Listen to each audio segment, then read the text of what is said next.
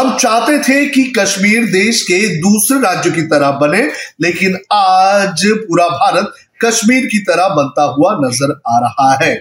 ऐसा हम नहीं, बल्कि ऐसा कहना है भारतीय जनता पार्टी के सांसद सुब्रमण्यम स्वामी का। सुब्रमण्यम स्वामी ने आज एक ट्वीट किया और इस ट्वीट के ज़रिए उन्होंने गृह मंत्री अमित शाह और प्रधानमंत्री नरेंद्र मोदी पर हमला बोला है। स्वामी ने अपने ट्वीट में क्या लिखा है, ये मैं आपको बताऊँगा, लेकिन उसके पहले स्वामी ने ये ट्वीट क्यों लिखा है, ये भी मैं आपको बता देता हूँ। नुपुर शर्मा के बयान को लेकर इस वक्त हंगामा मचा हुआ है, और आज जब शुक्रवार का दिन है तो नमाज़ पढ़ने के बाद कई जगहों पर विरोध प्रदर्शन देखने मिले।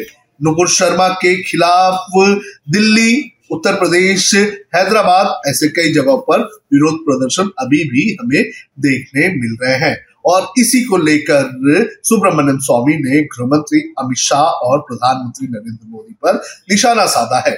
सुब्रमण्यम स्वामी ने ट्वीट में क्या लिखा? सुब्रमण्यम स्वामी ने कुछ वक्त पहले जो ट्वीट किया है, उसमें उन्होंने लिखा कि Rest of India today is looking like Kashmir. We had instead wanted Kashmir to look like the rest of India. Has Amit Shah as Home Minister any clue about solution? Question mark. If the situation doesn't come under control in next 48 hours, should Shah remain as HM यानी कि home minister Modi call तो इस tweet में सुब्रमण्यम स्वामी ये कहते हुए नज़र आ रहे हैं कि हम चाहते थे कि कश्मीर जो है वो भारत के अलग अलग राज्यों की तरह दिखे। लेकिन आज हालात ऐसे बन गए हैं कि कश्मीर की तरह देश के अलग अलग राज्य देखने मिल रहे हैं। इसके साथ उन्होंने जो अमित शाह हमारे गृह मंत्री हैं, उन पर हमला बोला है। उन्होंने कहा है कि क्या अमित शाह को इस बारे में जरा भी अंदाज़ा है और क्या अमित शाह के पास सोल्यूशन है?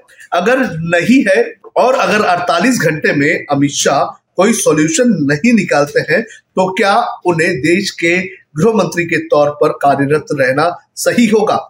इसके बाद वो प्रधानमंत्री नरेंद्र मोदी से पूछते हैं, ये आपका फैसला होगा।